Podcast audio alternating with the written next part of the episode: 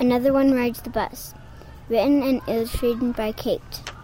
One day, a long, long time ago, there was a brother and a sister. Their names were Kate and Jackson. Kate and Jackson were seven year old twins. On one day, they went to the on a bus, and all of a sudden, a big guy came.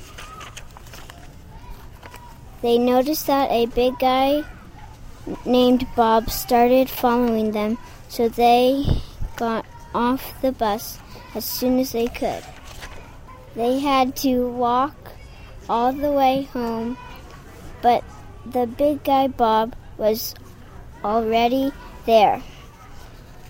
They were so tired they just went to sleep. When they woke up, it was daytime already, and Bob was not there. They said, Yay.